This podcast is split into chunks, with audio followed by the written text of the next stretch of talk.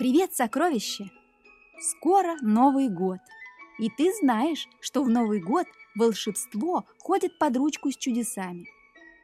Вот госпожа Сноска, например, не любит чудеса и волшебство, потому что слишком рационально и правильно. А волшебство – это что-то необычное, из ряда вон выходящее. На земле полно новогодних и рождественских сказок, но мне хотелось найти для тебя такую, которая была бы доброй, волшебной, необычной и кончилась хорошо.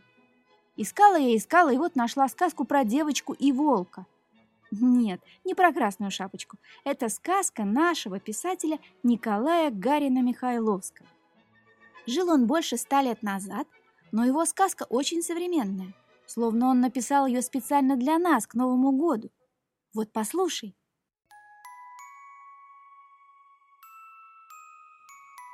Как-то раз все дети сидели за столом и ужинали. Вдруг в открытую дверь просунулась громадная рука и схватила одну девочку.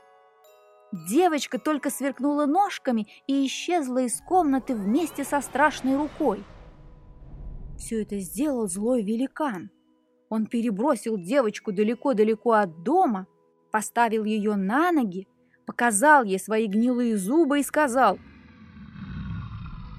«А вот теперь и найди, как хочешь, дорогу домой». И ушел, а девочка осталась совсем одна. Вот те раз. Сначала девочка хотела заплакать, но подумала, что можно плакать, когда больше делать нечего. А теперь надо было поскорее искать дорогу домой.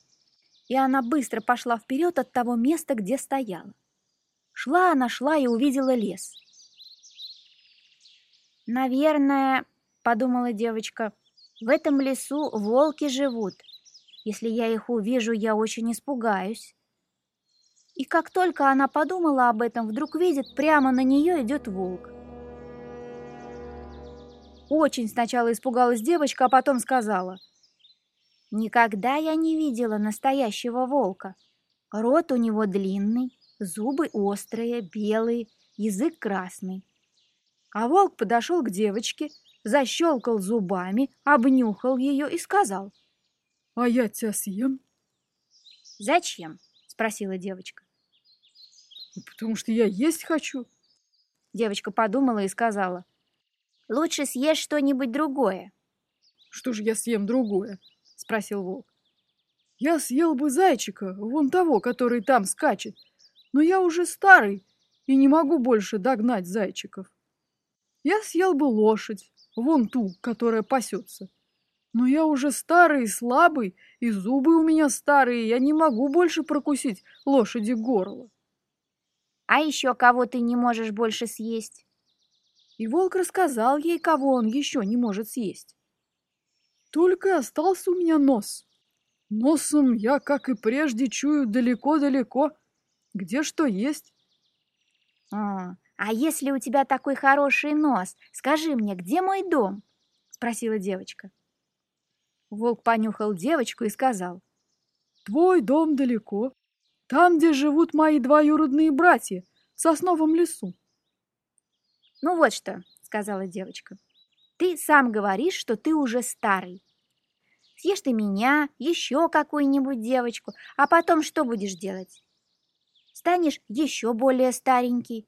Будешь только тихонько-тихонько ходить, и тогда и девочка даже убежит от тебя. И так и умрешь с голода. А лучше сделаем так. Ты отведи меня домой, а за это мои папа и мама будут тебя всю жизнь кормить». «А если они вместо того, чтобы кормить, убьют меня?» «Ну хорошо, сделаем тогда так. Я сначала одна пойду к папе и маме и спрошу их, а ты спрячешься в саду.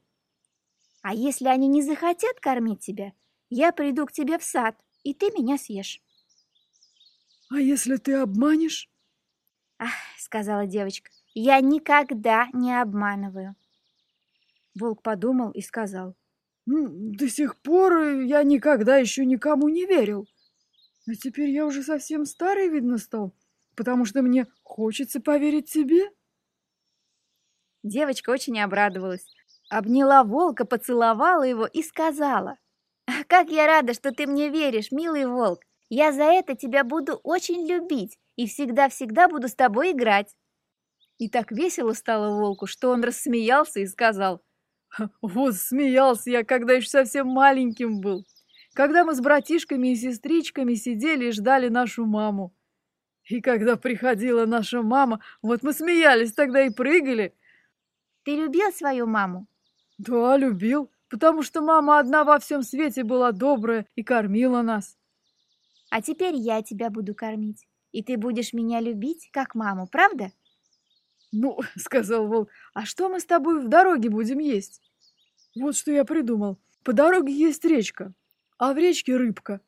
Ты войдешь в речку, расставишь фартучек, а я буду хвостом по воде бить, рыба испугается и поплывет к тебе прямо в фартучек.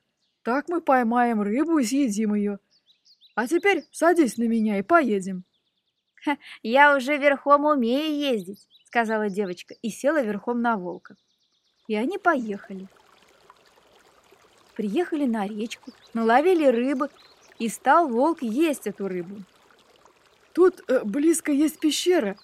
Мы пойдем туда, переночуем, а завтра раненько поедем. Они пошли в пещеру, переночевали там, а на другой день, как только взошло солнышко, девочка опять села верхом на волка и поехали. Ехали они, ехали, и только к вечеру приехали домой. Волк спрятался в саду, а девочка пошла в дом. Папа, мама, братики, сестрички все сидели за столом и ужинали. Как увидели девочку, страшно обрадовались. Стали ее обнимать, целовать, спрашивать, как она назад пришла. Девочка все рассказала и спрашивает: «А будете вы волка кормить всю жизнь за то, что он спас меня?» Папа рассмеялся и говорит: «Какая ж ты глупенькая! Кто же волка кормит? Волка убить надо, а из меха шубу сделать». «Ну хорошо», — сказала девочка, — «я так и скажу ему. Только на прощание я покормлю его. Волк хлеба не ест, ему надо мясо». Девочке дали мясо, себе она взяла еще хлеба и пошла к волку.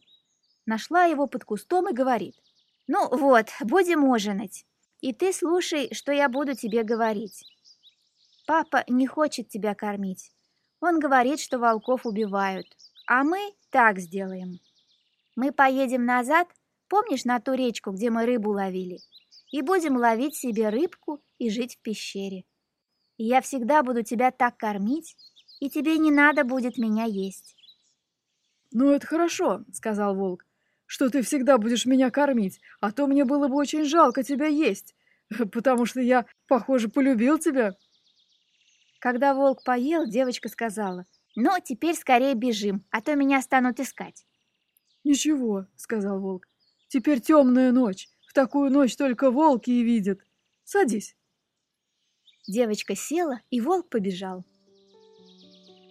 С тех пор папа и мама ничего больше не слыхали о девочке и очень плакали. А девочка приехала с волком к речке, и стали они там жить. Ловили рыбу, ели, потом играли.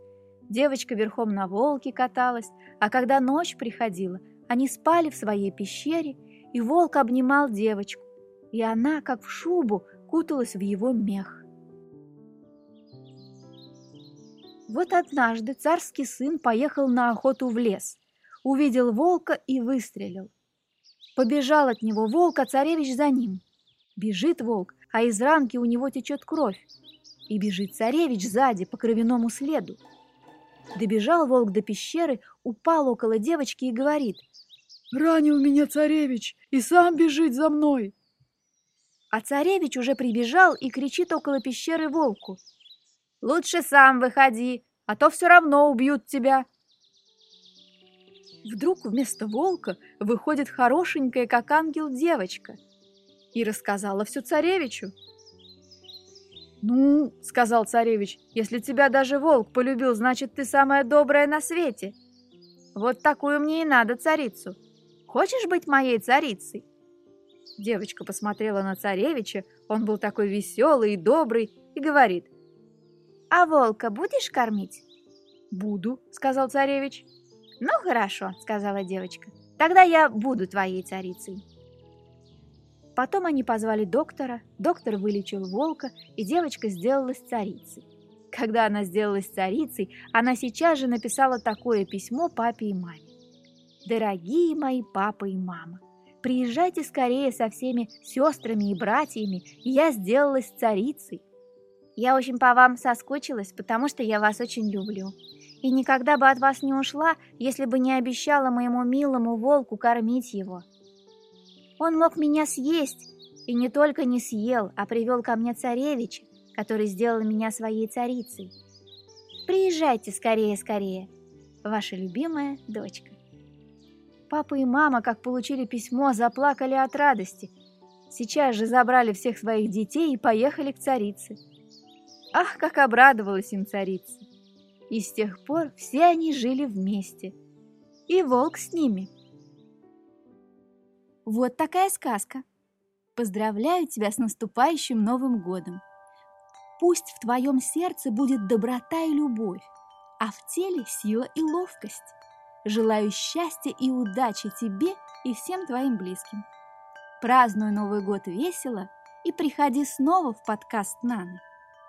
Пока! До следующих сказок!